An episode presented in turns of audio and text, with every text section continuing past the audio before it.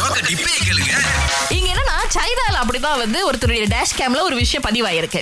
மின்னுக்கு ஒரு காடி போயிட்டு இருந்திருக்கு. அந்த காடியுடைய பின்புறத்துல பாத்தீங்க அப்படின்னா ஒரு மஞ்சள் நிறத்துல பைத்தன் வகை பாம்பு, மலைப்பாம்புல மலைப்பாம்பு. அது வந்து குட்டி கிட்டி எல்லாம் ஒண்ணும் கிடையாது, நல்ல பெருசா இருக்காரு. சோ இவர் என்ன பண்ணிருக்காருன்னா, நம்மளாம் எப்படி நாய்கள் பூனைகளை வந்து காடியில கூட்டு போவோமோ, இவர் வந்து பாம்பு கூட்டு போயிருக்காரு. பட் அவருக்கு வந்து ஒரு ஃப்ரெஷ் ஏர் தேவைப்பட்டிருக்கு போல இருக்கு. ஓகே செல்லம், நீ வெளியில போய் லேப்பா பண்ணிட்டு அப்பா வந்து காடி ஓட்டிட்டு இருக்கேன் அப்படின்னு சொல்லி ஓட்டிருக்காரு. இதுல என்னன்னா, அப்பா வந்து காடியில இருந்து பிள்ளை உழுந்ததை கூட கவனிக்காம காடி எடுத்துட்டு போயிருக்காரு.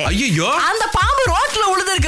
சுத்தி சுத்தி இருந்தவர்கள் பயந்து போய் அப்புறம் அந்த ஹைவே அதிகாரிகள் வந்து அவங்க அந்த பாம்பை வந்து அவங்களுடைய ஆபீஸ்க்கு எடுத்துட்டு போயிட்டு, இந்த உரிமையாளர் தயவு செய்து வந்து உங்க பிள்ளையை கூட்டிட்டு போனீங்கன்னா எங்களுக்கு கொஞ்சம் சந்தோஷமா இருக்கோங்க, பிளீஸ் ரொம்ப நேரம் உங்க பிள்ளையை எங்களால் ஆபீஸ்ல வச்சுக்க முடியாது அப்படின்னு சொல்லி இருக்காங்க.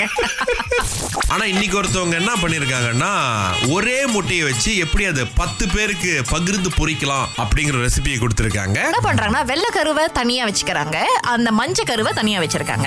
அப்புறம் என்ன பண்றாங்கன்னா, ஒரு டேபிள் ஸ்பூன் எடுத்துக்கிறாங்க, லைட்டா கொஞ்சோண்டு அந்த டேபிள் ஸ்பூன்ல ஒரு பாதி கரண்டிக்கு வந்து அந்த வெள்ளைக்கரு இருக்கு இல்லையா, அதை எடுத்து பேன்ல போடுறாங்க.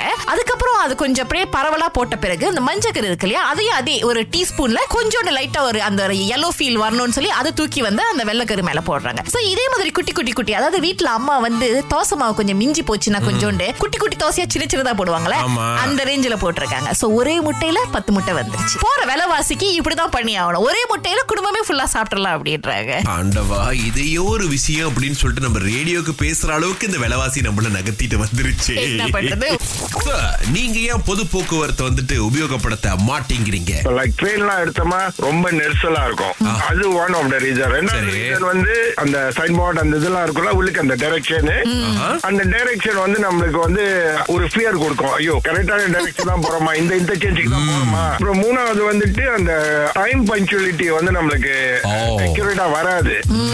இது வந்து என்னோட ரீசன் முந்தி நான் பாய்க்காது. ஆனா இந்த பிகேபி எல்லாம் முடிஞ்ச பிறகு இப்ப நான் வந்து என் சொந்த டிரான்ஸ்போர்ட்டை பாய்க்க மாட்டேன், பப்ளிக் டிரான்ஸ்போர்ட்டுக்கு போயிட்டேன். ஏன்னா ரோடோட ஜாம் என்னால தாங்க முடியல. இப்ப நான் லாக்கால இருந்து கேளுக்கு வந்தேன்னா காடி கொண்டு நான் சிரமல்ல போட்டுட்டு சிரமல்ல இருந்து ட்ரெயின் எடுத்துட்டு கேஎல்சிசியோ கேஎல் டவர் எங்க வேணாலும் அப்படியே போயிருவேன். சோ அத வந்து நான் பக்குவப்படுத்திக்கிட்டேன். அந்த ப்ராப்ளம்ஸ் எல்லாம் இன்னும் இருக்கு, ஆனா ரோட்டோட நெரிசலோட இது வந்து எவ்வளவோ தேவலன்னு நினைச்சிட்டு இப்ப நான் வந்து பப்ளிக் டிரான்ஸ்போர்ட்டுக்கு கொஞ்சம் கொஞ்சமா மூவ் ஆன் பண்றேன் திரும்பியும். சிறப்பு சிறப்பு. திங்கள் முதல் வெளிவரை காலை ஆறிலிருந்து பத்து வரை கலக்கல் காலையில் சுரேஷ் மற்றும் அகிலாவுடன் இணைய தவறாதீங்க. ராகா ஆஹா சிறந்த இசை.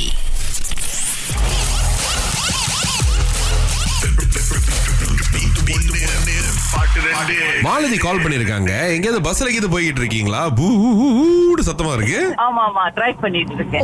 ஓகே மாலதி, பாலிவுட்ல இருந்து உங்களுக்கு ஒரு இருநூறு வெள்ளி மதிப்புள்ள புடவை கொடுத்தா ஓகேயா? Okay Akila, thanks Akila. அப்ப சந்தோஷம் உங்களுக்கு தான், உங்களுக்கு தான் அது.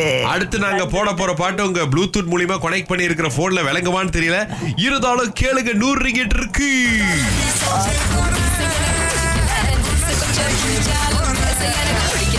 தெரியுமா? ஒண்ணுமே விளங்க எங்களுக்கு தான் தெரியுமே, லவுட் ஸ்பீக்கர்ல போட்டுறதா விளங்காது அப்படிட்டு.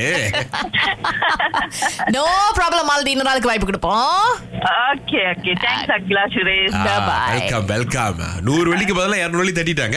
இப்போ நீங்க அழைக்கும் போது உங்களுடைய போன் வந்துட்டு காதுல வச்சு பேசுனீங்கன்னா இன்னும் சிறப்பாக இருக்கும். அவங்களால பேச முடியாத சூழ்நிலை. ஆமா ஆமா. அடுத்து சிவா, இவருடைய அழைப்பு தெளிவா இருக்கு, பட் இவருக்கு கேட்டுச்சா பதில் சொல்வாரா அப்படின்னு பாப்போம். உங்களுக்கு பதில் தெரியுமா சிவா? முத பாட்டு நல்லா தெளிவா தெரியுது, அஜித் குமார் ஐயா தோற தூக்கு தோற. ஐயோ ரெண்டாவது பாட்டு தான் ஆகிலா கொஞ்சம்.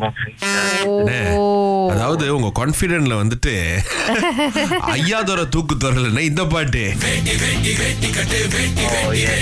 தூக்கு தோற அப்படின்ற வார்த்தை வருந்தா, பட் இருந்தாலும் இதை நீங்க சொல்லி இருக்கீங்களா, சிறப்பா இருந்தா.